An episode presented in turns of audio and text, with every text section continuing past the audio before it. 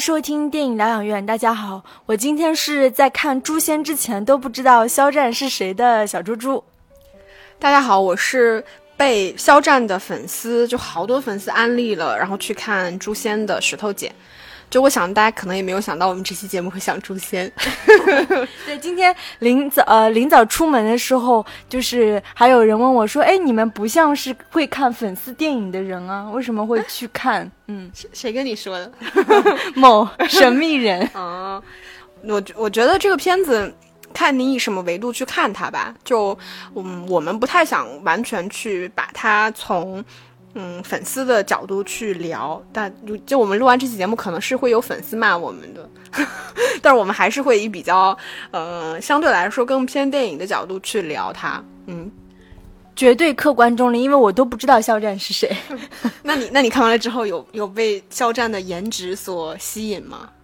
我应该是没有被他颜值吸引，但我至少觉得他是一个演，就是因为我听说他是一个流量小生，嗯，但是其实我觉得他的演技还不错，呃，至少我是这样的感觉。嗯，那在节目正式开始之前呢，我再给大家安利一下我们的微信公众号“电影疗养院聊天的聊”，可以大家可以关注一下我们那个菜单栏，因为除了粉丝群，我们可能近期也会推出其他的菜单栏。说实话，我现在因为我们粉丝群时间不太长嘛，但我现在越来越喜欢在里面潜水，然后看大家发的东西。就我发现大家会覆盖很多我自己的盲区，嗯，然后聊的内容也特别有意思，而且就是呃群里的粉丝都非常有默契。对吧？然后确实，尤其是一些很知识点，因为我发现很多群友的观影量其实是非常非常大的，尤其是在一些对类型电影上，然后感觉我我都可以看我们的群，可以每天做很多小笔记。那好，那我们呃现在开始来正式聊《诛仙》，我们大概会从几个方面来聊。第一个的话，会聊一下这个电影的优缺点。那第二个的话，其实我们想要聊一下这个，嗯，因为这也是一个 IP 改编嘛，我们想聊一下这个中国影视是否已经进入了这种 IP 的红利期。然后最后的话，其实我们想再聊一下，说所谓的粉丝电影或者说流量电影，它是否这个我们这种贴标签本身它就是一种有色眼镜，嗯。我我不知道石头姐的观感如何，就是我看这部电影的时候，我觉得武打戏是很好看的，至少我觉得它是一个比较大的亮点。然后，尤其是我比较喜欢它的，它其实算是两大教派吧，一派是正派，对吧？一派是魔教，尤其是魔教那几个反派人物，就是包括他们的形象，然后他们的那个特长，然后兵器都特别有特点。我很喜欢那个，就是呃。那个布牵线布偶娃娃的那个老爷爷，这么这么亲切的称呼吗？对对，然后还有就是一个，就是感觉是一个隐形人，就是他可以没有头颅，然后可以把人塞进他身体里面，然后同时呃同时伸出四个头的那个那个好像也是老爷爷，对。所以我觉得那几个反派的，就是这些特点，让我特想到了，比如说香港八呃八十年代末九十年代初的一些电影，比如什么《东邪西毒》啊，然后《新龙门客栈》啊，然后正好陈晓东，哎，我们没有聊这个导演，嗯，正好陈晓东是那些电影，就是当时为这些电影做过一些武术指导，就是有很强烈的香港就是武打片、武侠片的特征吧。因为陈晓东原来是香港还蛮有名的武指嘛，像你前面提到过的，比如说像《倩女倩女幽魂》一二三，像《鹿鼎记》，然后《东方不败》《破坏之王》，其实都是他当武指的呃电影。那后来其实他北上之后拍的电影呢，相对来说会有一点点烂，就比如像我们之前说那个《白蛇》，就黄圣依那个版本，其实拍的蛮不好看的，但。到这个电影里面，我们会觉得说，这个电影它一直在以就是动作戏来带整个电影的这个节奏，比如它上来就会用用一些很小的、很花哨的动作戏份，像你提到的这些反派人物的设计，其实我也蛮喜欢的。我觉得它真的还挺有香港。电影的那种内核，就是他把一些魔术啊、戏法呀、一些偏这种街头艺术的东西，其实混合在一起，让你在中间看到一种杂糅感。我觉得这个部分其实还是保留的，包括它里面一些嗯冷兵器跟一些打斗戏的设计，我不能说它特别的有亮点或怎么样的，但是至少我觉得还是在保持在水平线以及之上的。嗯，至少你看的过程中，某一些戏份会给你带来一些就是这种呃观感的愉悦。对你有没有觉得，就是好像香港这些武侠片会有有一个层面，就是那种阴的感觉，就是那种阴质的感觉。我觉得在这个这些呃反派就是魔教人物的身上，我能够看到这种这种气质，嗯，对吧？就这种这种东西的来源，我觉得本身是。非常杂糅的，嗯，然后包括我，呃，我觉得这个电影还有一个比较有意思的地方，因为我们大家知道《诛仙》它本身是一个是这种玄幻题材的小说，那这个电影其实它。相当于是在把一个这种古装玄幻题材的呃东西拍成了按照武侠片的这种拍法来拍，包括里面所有的故事，包括人物关系，我觉得是非常像是我们以前在香港电影里面看到那种江湖故事的，也就是这种帮派之间的、正邪之间的，然后以及这种兄弟情啊，然后以及这种儿女情长啊、师徒啊，嗯，这种呃所谓血海深仇啊，我觉得是这种东西，其实它反而。比一般的玄幻片，我觉得相对来说要更落地一点。包括里面所有的人物，我觉得其实你如果不把他他们所所谓的这种技能，嗯，想象成是一种这种所谓的叫什么技法，或者是这种法术，我觉得你就说他们其实真刀实枪的这种打斗戏反而更落地。我觉得，嗯，对我也觉得，就是比起说，啊，它定位当然是一个古装玄幻片，但它其实。内核、气质、场面都是挺武侠片的，嗯，对吧？然后就是他每个人人物身上都有一个，就是像那个所谓的肖战这个这个片子当中，他是背负着就是说，呃，杀父母之仇，然后村子被屠屠村，对吧？他是有这样的一个，就是怎么说身世的这样的一个人。然后从小就是他，就得到了这样的一个叫什么嗜血珠，就是他他身上本来就是一个就是正邪两派或者是多多派力量交织在一起的一个人物，就是这样的人物其实也是很典型的武侠片的男主角的一个一个身世吧，就是人在江湖嘛，对吧？嗯，然后这个电影我没我我。不知道你有没有这种感觉，就是它其实里边的大多数的嗯笑点，我觉得还是有效的。我不能说每个笑点都有效，但是有一些笑点是有效的。我印象最深的就是那个肖战演的那个张小凡，在那个山谷里边大喊说：“我真的超级喜欢你。”然后他师兄突然就站起来了，就说：“谁喜欢我？”就那个地方，我觉得他的笑点非常成功。就我感觉整个电影院所有的人都在笑，然后以及其后他设置的一些动物的角色之类的，其实这些部分我觉得笑点还是 OK 的。嗯，对，说到动物的部分，就是大家应该都知道，这个电影里面有两个很很出彩的看客的角色，一个是狗，一个是猴子，而且他们就是分别真的是。他们不只是说只是一个看客，因为很多时候他们会发出那种蒙眼睛啊、张大嘴巴，就给这些像周星驰那个喜剧片里的那种就是给表情的看客的角色。同时，他们也有一定的作用，比如说是那个猴子拉着肖战去看了那个李青演的那个师姐，对吧？然后他也是派那个狗去保护那个孟美岐饰演的这样的一个小魔女的角色。所以这些动物，我觉得还是安排的很出色，而且。还有那个什么猴子是爬在狗的身上吗？嗯。骑在骑在狗的身上，我觉得它，嗯，就是出不出色，我觉得是一方面。另外，我觉得它本身这些角色既然设置了，它都会让这些角色完成自己的这种角色的使命。就像那个狗也是一样的，就是孟美岐不是烤那个兔子，结果以为是狗啊什么。我觉得这些角色在里面都有他自己的作用。这个从某种程度上还是导演对这个整个电影的设计，我觉得相对来说是比较完整的。像这个电影，其实也这个方面，我觉得是他做的比较好的。地方就是它的类型其实非常完整，嗯，整个电影你从嗯从开始到它最后的完成度，我觉得是 OK 的，嗯嗯，就如果你不那么去较真儿的话，我觉得它其实不算是一个非常非常烂的电影。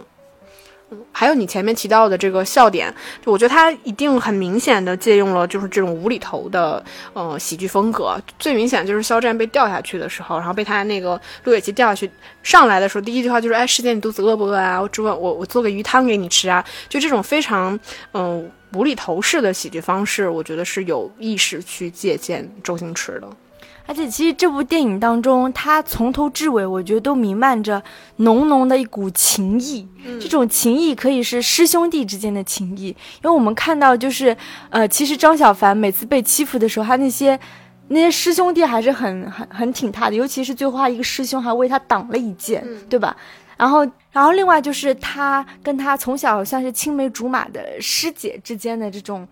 怎么说是两小无猜、青梅竹马的一种一种情，然后另外就是他跟他的师傅之间的那种师徒情。那表面上好像看似他们也没有铺陈太多，就是师傅如何就是含辛茹苦的去教他，但是就是毕竟是有这十年的养育之情。有有几场设计他们一起吃饭的戏份嘛？那个我觉得还是一个很明显一个合家欢坐在一起，一家人整整齐齐吃饭的那个戏份。嗯。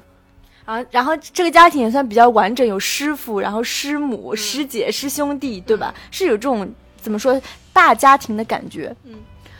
其实你就说这种人物关系或者说情感关系处理的好吗？我觉得他肯定不好。我觉得这跟嗯，我觉得香港电影是一方面。我觉得再加上像陈晓东这种，他是以做武指出身的导演，他们的文戏其实相对来说真的比较弱，所以它里面所有的这种人物情感之间的互动，我觉得相对来说不是特别的好。但是这个电影我看的时候，我觉得有一点非常奇妙的感觉，就是这种这种粗糙的，嗯，但是又很。嗯，帮派式的、很家族式的这种嗯情感关系，我觉得是我以前在香港电影里面保留最多的一个，算是比较模糊的观感。就是这种东西它是没有逻辑性的。你像我们看这个电影是一样的，你就说帮他挡箭的这个师兄，或者说他师傅，这个或者他师姐，为了他怎么样，在在他死之前还要去去呃感化他这种东西，你说这些设计的。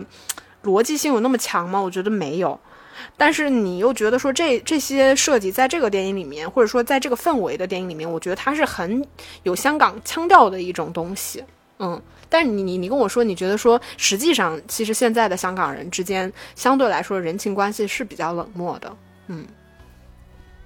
对，石头姐提到的这一点，我觉得就是蛮有意思的，就是呃。现实生活中跟电影文本中，我觉得是形成了一定的反反差和对立的。因为现实生活中，我不是说香港人都人情淡漠，只是感觉整体感觉，我觉得没有大陆这边这种，嗯，家庭啊，包括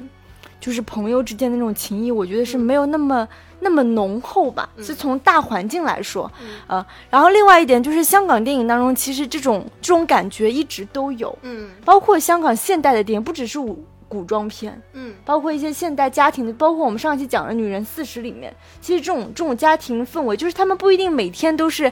很相敬如宾、腻歪的那种感情，但是往往就是很。怎么说很讲情义，关键时刻还是很很挺的。我觉得这种香港人的这这股怎么说是义气吗？还是说侠气？有这种感觉是一直弥漫在他这种香港电影当中的。但是我觉得你说的这一点，其实可能也跟年代有关系。我觉得就我们现在对香港电影的记忆，或者这种嗯情愫，其实还是来自于像八十年代末以及九十年代初，或者两千年前的那些香港电影。我觉得那个年代的嗯香港影人之间的这种氛围，或者香港当时的这种社会人情之间的氛围，可能跟今天本身已经有一定的差别了。嗯，所以我们现在在看这个电影里面有。就像陈晓东这个年纪的导演，他们可能还会保留这种东西，但是不是说现在香港年轻一辈的导演，就不是这些老一辈导演教出来的年轻导演，他们身上还会带有这种我们说，嗯，似乎是没有太多来源性的这种兄弟情、帮派情、家族情，我觉得可能是要打一个问号的，嗯。但是你一提到这儿，我就就想到，其实这个电影里面，你有没有觉得，嗯？嗯，年轻演员的选角我们等一下再说啊。但我觉得至少他老一辈的演员选角，我觉得是还是挺还是挺成功的。比如说那种，比如他那个师傅邱兴志啊，像叶童啊、姜大卫啊、徐少强啊、梁家仁啊，都是我们非常熟悉的这种香港演员，比较老面孔的人。就你看到他们几个七个人坐在那那里聊天的时候，你会觉得那个氛围哎特别特别的好，嗯。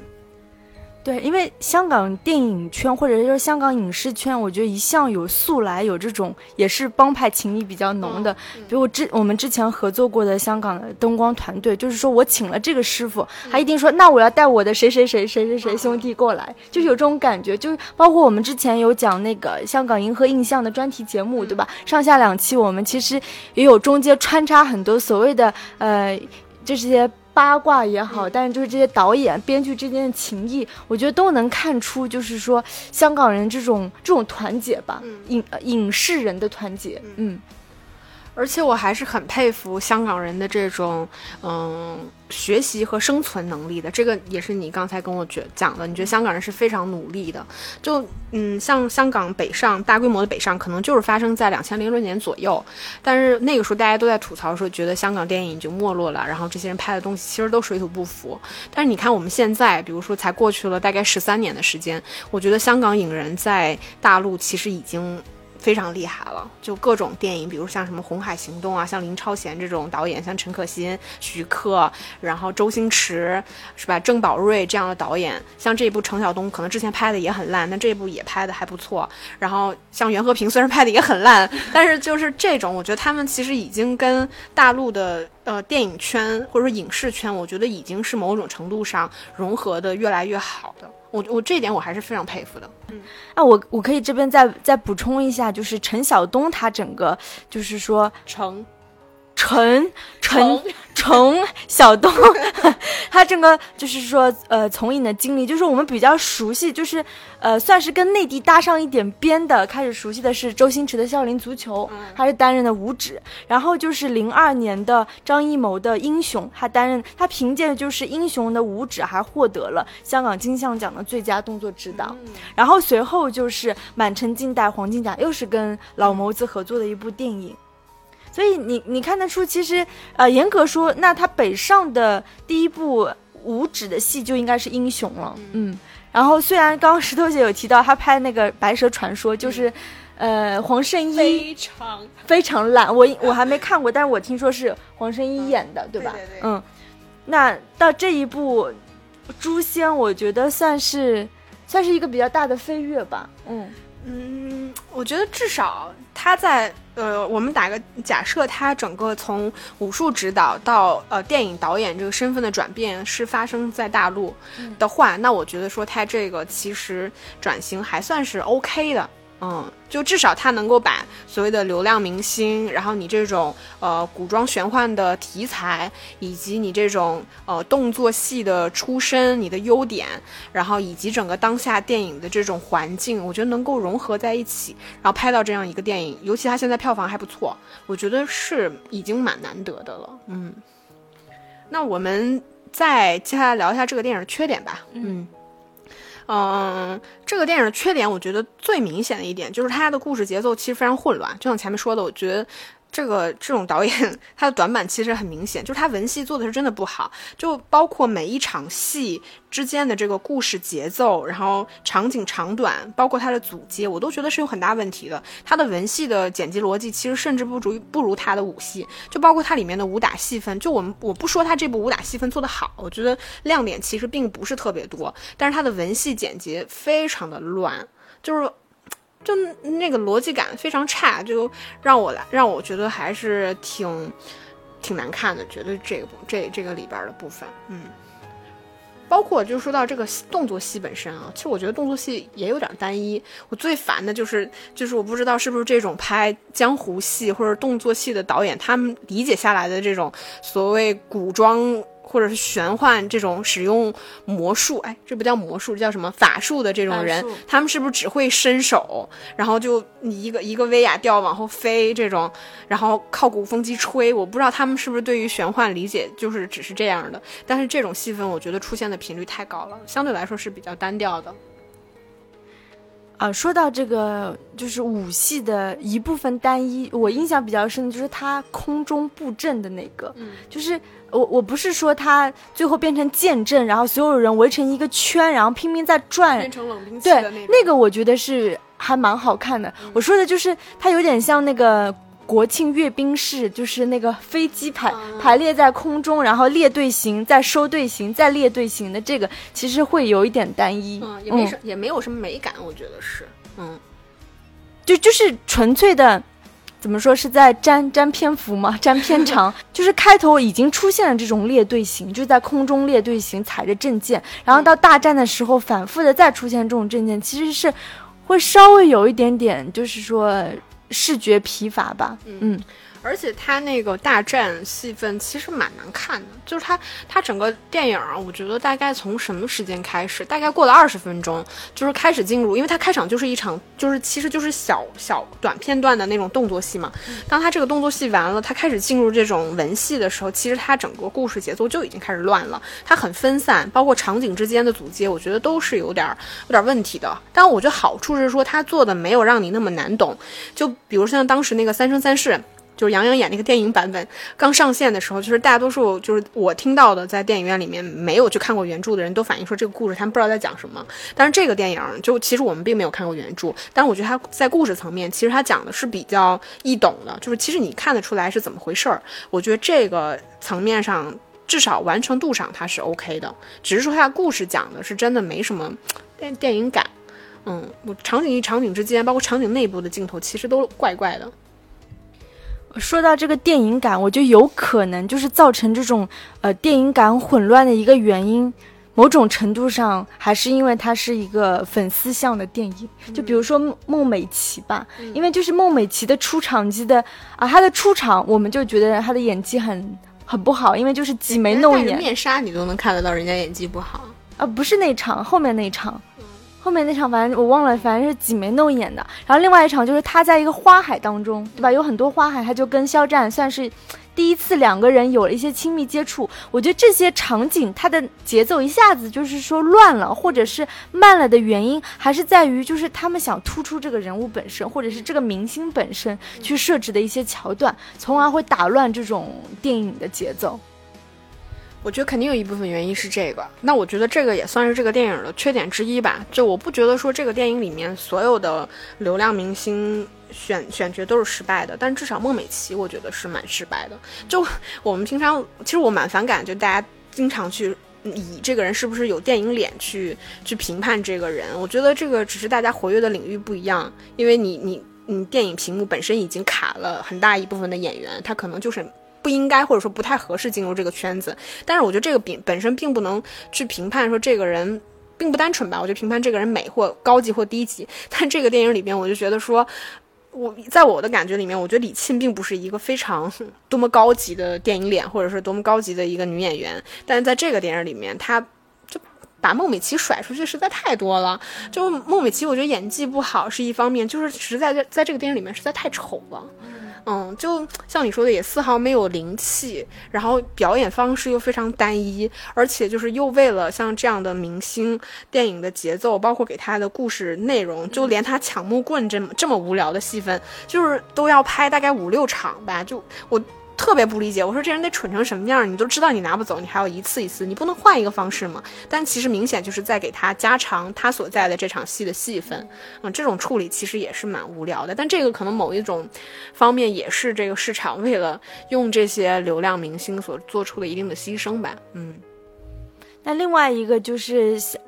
想说一下，其实这个戏里面的刚刚你提到的女生配置还是比较好的，因为李沁她的一个就是怎么说人设的话，应该就是高冷的女神，对吧？然后那个唐艺昕演的那个师姐呢，那就是邻家邻家姐姐，甜美温柔，然后又很讲义气。然后孟美岐饰演的应该是一个很古灵精怪、一个很有灵气，但是她其实是一个，因为她是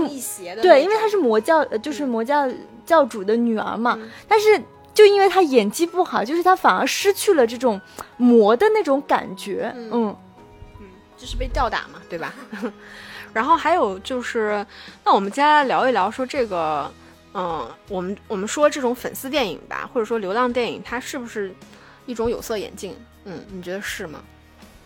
我觉得是有色眼镜，因为就是比如说，呃，有一些影迷就会听说这部是一个粉丝电影，就认定一定是烂片，所以就不应该花时间或者是买电影票去看。其实我们看下来，我们觉得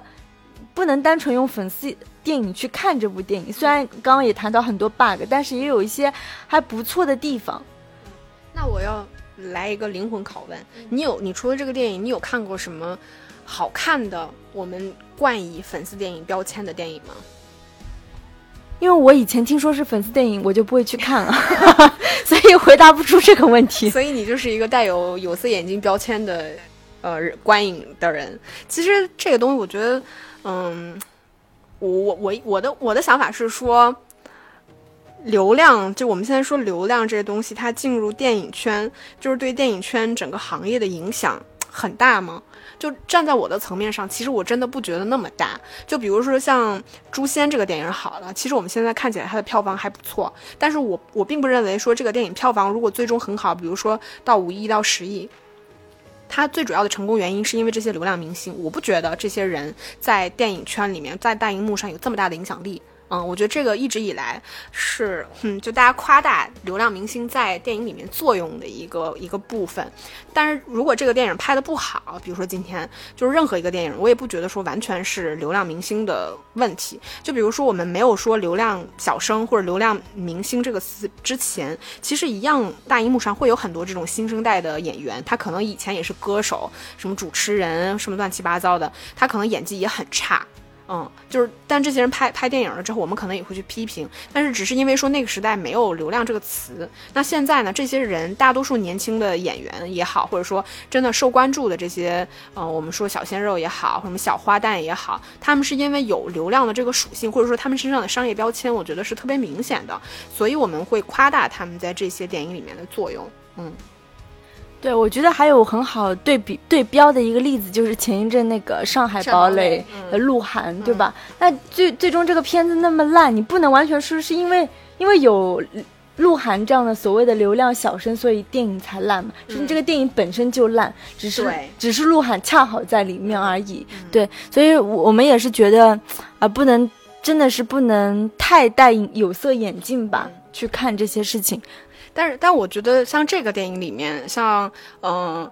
男主角这个这个电影很明显是一部大男主的电影嘛，就是包括他有三个女生的设置不同各种各种款的。但是肖战的饰演的这个张小凡在这个里面，我们看上去他的性格其实相对来说是不够饱满的，他是一个非常被动，也没什么性格，然后始终是被推动的，就是或者说他身上除了优善良之外，似乎是没有什么优点的这么一个人。那你就说像这样的一个角色。在这个电影里面，就我其实并不觉得说肖战演的有多么烂，所以就不见得说，但我没有觉得他演的多好啊，所以我觉得不见得说流量明星就等于说演技差，或者说没有演技，我觉得其实也不见得，嗯，但是。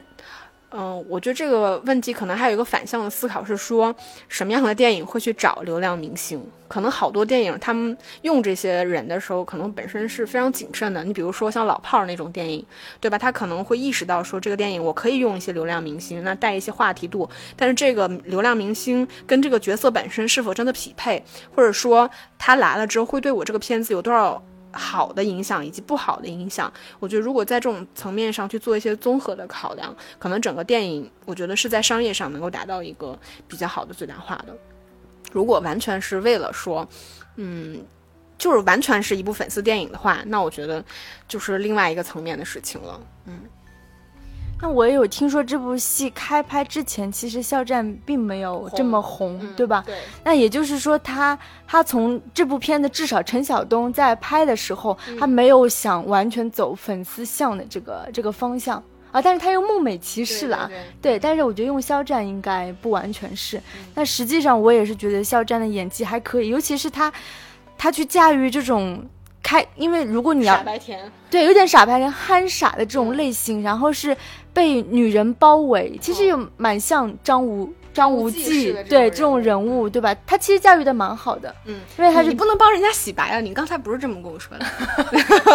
你说我问你，我说你觉得肖战帅吗的时候，你跟我说了一个词儿，我说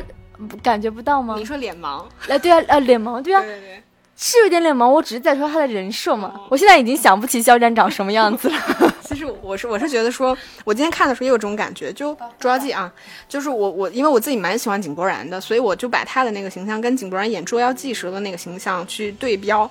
我就发现其实，就你怎么说，大荧幕还是会卡一部分这个演员的脸的这个样子以及他的形体，所以肖战。虽然长得也还不错，但是可能还是相对来说会更依赖于那种电视剧，就是以这种偶像剧啊、仙侠剧给他开的那种大柔光 打的那种灯光。就虽然这个电影里面我们看到是素颜啊什么的，也也不难看啊，但是就是嗯，辨识度确实没有那么高。嗯，那会不会有粉丝？会不会有肖战的粉丝来骂我们？是我们不懂得欣赏肖战？有可能，但是我至少说他演技是好的。嗯，肖战那么努力，你都不懂。但但是说实话，我觉得我还是比较喜欢井柏然，因为是井柏然是真的挺帅的。嗯。啊，那我们最后再来聊一下一个问题，就是你觉得，就是因为《诛仙》其实也是一个 IP 嘛，对吧？之前也是有过电视剧改编的，嗯，你觉得现在中国的影视是否真的已经进入了这种 IP 的红利期呢？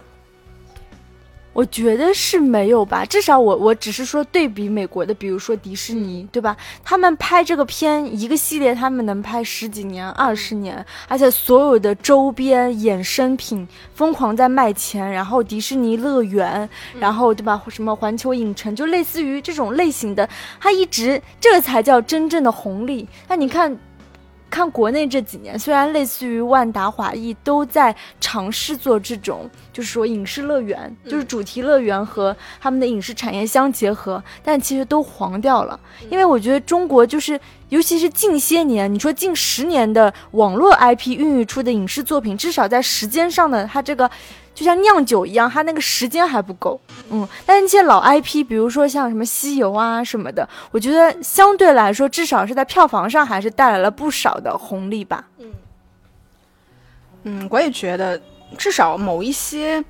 嗯，影视作品的成功，我觉得证明了是说，I I P 这个东西它肯定是有红利的，或者说肯定是吃它是可以成功的。你像像我们前面提到过做的比较好的，像像《捉妖记》这种，它可能没有办法发展到说影视乐园，但至少它的周边衍生，我觉得肯定是卖的不错的。包括像现在，嗯，整个。电影行业的或者影视吧，影视行业的这种原创能力下降了之后，其实大家是非常依赖于 IP 本身，在他自己，比如说他像小说也好，我我可能在我自己这个文学作品的领域，我已经发酵了可能五年、十年的时间，它是有大量的观众呃，就是观众基础的，所以嗯，你说现在影视，我觉得一定是吃了一部分红利，只是说它并没有完全形成一条完善的产业链吧，就。至少，嗯，比如说电影卖得好，然后呢，你一些演员的用过的周边，或者是他们推的一些品牌，我觉得是能卖得好的。再加上一些衍生品，就是什么一些玩偶啊，或者类似这样，我觉得可能也会卖得好。